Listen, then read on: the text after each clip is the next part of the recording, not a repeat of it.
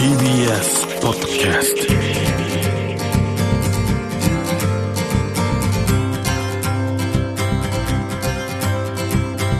おはようございます。石川みのるです。日曜日のこの時間、関東2500個の酪農家の皆さんの協力でお送りするこの番組、6月は牛乳月間、絞りたての話題をお届けします。石川みのる DAIRY LIFE。TBS ラジオをお聞きの皆さん、おはようございます。北島牧場の北島です。私が代表を務めております東京ミルク工房ビュアのストアの方では、北島牧場の牛乳を使ったジェラートと北島牧場の牛乳を使った飲むヨーグルト、また牛乳の方の販売をさせていただいております。北島牧場では都市型農業といって、東京都では珍しい酪農業、牛を飼う農業をしております。で、都心ではなかなか牧場が少ないこともあり、新鮮な牛乳を飲むということは難しいのですが、北島牧場では絞った牛乳を、すぐ近くの工場で加工をして、すぐに新鮮な牛乳が飲めるようになっております。通常の販売している牛乳とは違って低温で殺菌をさせていただいておりますので、牛乳臭さがなく、すごく飲みやすい牛乳になっております。本日こちらお店の方で北島牧場の牛乳の方を使ったカフェオレが飲めるということなのですが、東京で取れた牛乳がすぐ飲めるという場所はなかなか東京都内探しても見つからないかなと思いますので、今日はぜひその新鮮さを味わっていただければと思います。石川さん、いつもお店の方に遊びに来ていただいてありがとうございます。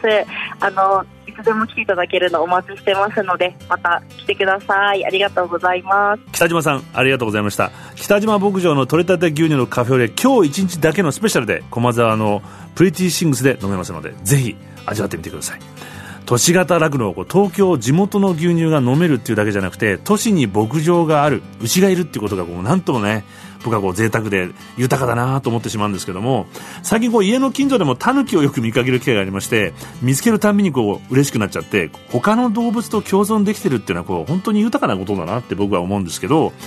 僕がよく行くロサンゼルスは大都会なんですけれども、野生動物を街でよく見かける機会があるんですね。コヨーテが小鳥をチャッチャッチャッチャッと夜歩いてたりして、ドキッとしたりもするんですけども、そんな中住民の間で今人気を集めているのが P22 と名付けられているマウンテンライオン、クーガーです。有名なハリウッドサインの近くをのしのし歩いていたり、住宅街で目撃されることもあったりするので、そのためにニュースになって人気を集めてるんですけども、こうした人気に後押しされて、野生動物保護団体を中心にセーブ LA クーガーキャンペーンというのが2014年にはスタートしていて、野生動物を守ろうという声が高まっています。ロサンゼルスから北西に伸びるハイウェイ101ベンチュラハイウェイというのがありまして、片側5車線全10車線の主要な大きな高速道路です。このハイウェイがサンタモニカマウンテンズとシミーヒルズに広がる野生動物の回廊、通り道を分断してしまっています。そのため2002年からすでに25頭のマウンテンライオンがハイウェイで引かれてしまっていると。またハイウェイにより動物が孤立化、移動できなくて繁殖の妨げにもなってしまっているということで、そのためにハイウェイを横断する野生動物専用の横断橋の必要性というのをナショナルワイルドライフファンデーションのベス・プラットさんが10年かけ行政や市民に訴え続けてきていました。そしてついにこの前の4月22日アースデーに、世界最大のアニマルクロッシング、動物専用横断橋ザ・ウォリス・アレンバーグ・ブリッジというのが着工しました。2025年の完成を目指しています。この橋がすごいんですけども、10レーンのハイウェイをまたぐため、長さは61メートル、幅は50メートルあります。橋の上は山の地形、本来の生態系を全て再現していて、動物たちが自然の山から山へシームレスに移動できるようになっています。これによってマウンテンライオン、コヨーテ、シカ、トカゲ、ヘビなどなどが高速道路の上を自由に行き来できるようになります。また自然を再現することで、動物専用のこの橋を人が利用しないようにすることもできると。なぜかというと、漆やガラガラヘビもそのまま生息しているからです。この横断橋総工費なんと9000万ドルかかっていて、デカプリオ財団など様々な団体が寄付したんですけども、総額の 60% は一般の人々の募金です。毎日30万台の車が行き交うこのベンチュラハイウェイ、渋滞にはまっても橋の上を今マウンテンライオンが歩いてるかもなと思うと癒される。まさに人と動物の架け橋のシンボルだと住民に歓迎されています。石川みのる DAIRY LIFE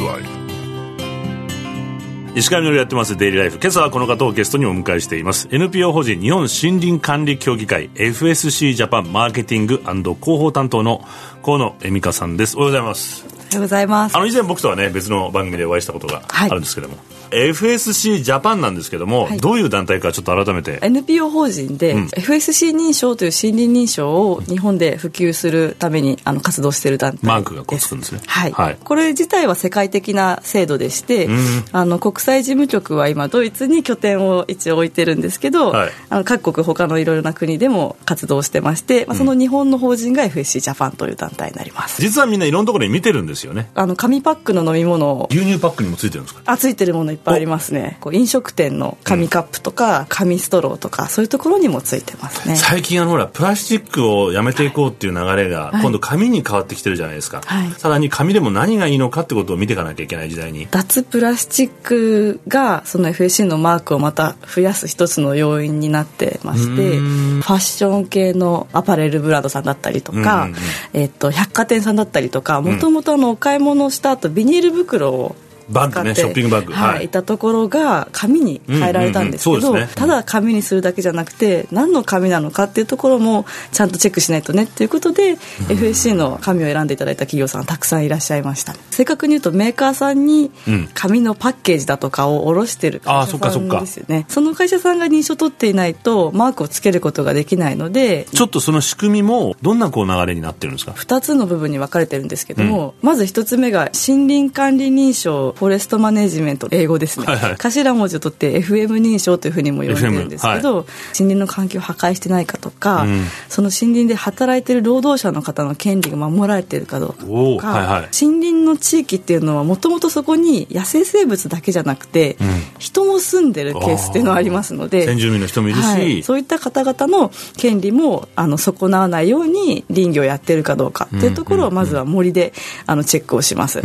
で今度そこから木材が伐採されて、いろんな企業さんの手を渡りながら、紙ですとチップになって、パルプになって、製紙工場で紙になって、でさらにパッケージメーカーさんがその紙を加工して、飲み物だったらその中身を入れる、例えば乳業メーカーさんだったり、パッケージを売って、で中身詰めてやっと消費者の手に渡るわけなんですけど、最終製品になるまで、加工流通過程の認証で、チェーンオブカスタディっていう英語の頭文字を取って COC 認証と呼んでるんですけど、企業さんに取っていただいて、最初の FM 認証から出てきたものがその COC 認証のサプライチェーンを通ってできて、やっとFSC マークがつけられるっていう仕組みになってる。すごい。逆に FSC 認証がみんなにこう認知されてないっていうのはどういうところにあるんですかね。FSC ジャパンが独自に調査したもので、だいたい平均が、22% ですね、でもこれでもですね他の国と比べると低くて、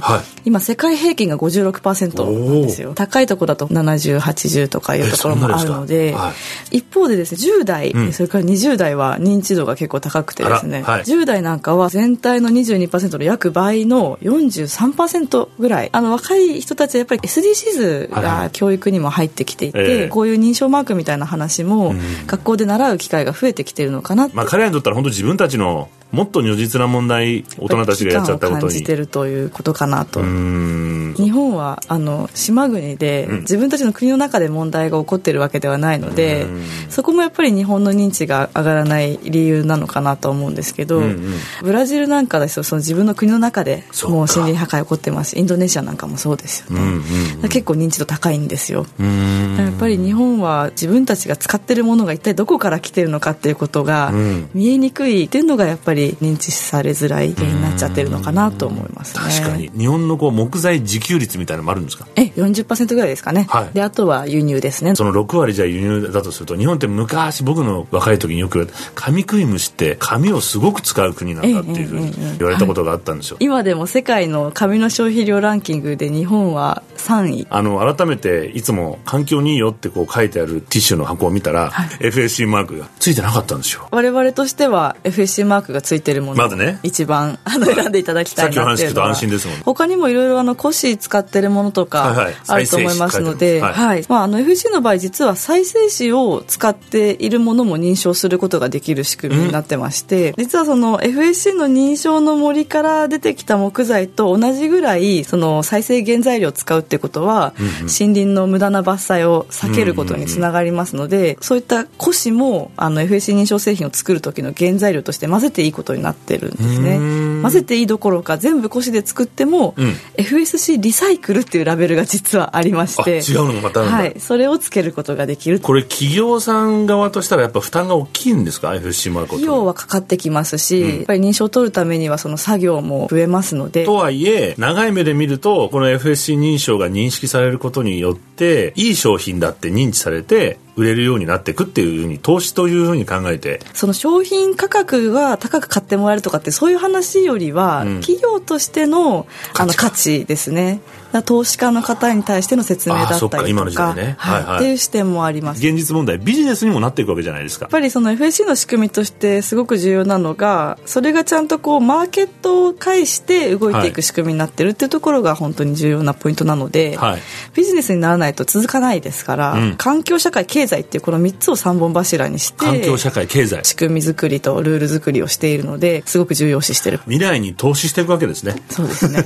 話はつきませんが、河野さんには来週もご出演していただきます。石上のデイリーライフ、今週のゲストは NPO 法人日本森林管理協議会 FSC ジャパンマーケティング&広報担当の河野恵美香さんでした。ありがとうございました。ありがとうございました。石川みのる DAIRY LIFE。 石川みのるがやってまいりました DAIRY LIFE。 この番組では皆さんからのメッセージをお待ちしております。メールアドレスは milk@tbs.co.jp です。そして今日から北島牧場のこの地元東京の取れたて低温殺菌牛乳のカフェオレが駒沢のコーヒーショッププリティシングス、公園のねすぐ近くなんでお散歩がてらにぜひ行って飲んでみてください。最近こう一億総株主なんていうのを聞きまして、何を言ってんだろうなと思いながらこう違和感が僕あったんですけども、何に投資してるか、投資対象っていうのがすごく大事な時代になっているという視点が抜けているような気がしてしまいました。それがないと同じ過ちをどんどん繰り返しちゃうんじゃないかなと。都市が働くのを守ろうと取れたての牛乳でジェラート屋さんをやってる女性とか、森を守ろうと訴え活動している女性とか、動物用の横断の橋を作ろうと訴え続けた女性とか、僕はこうした未来に投資すべきなんじゃないかなと改めて思いました。石川みのるデイリーライフ。この番組は関東2500個の酪農家関東生乳関連の提供でお送りしました。石川みのる DAIRY LIFE。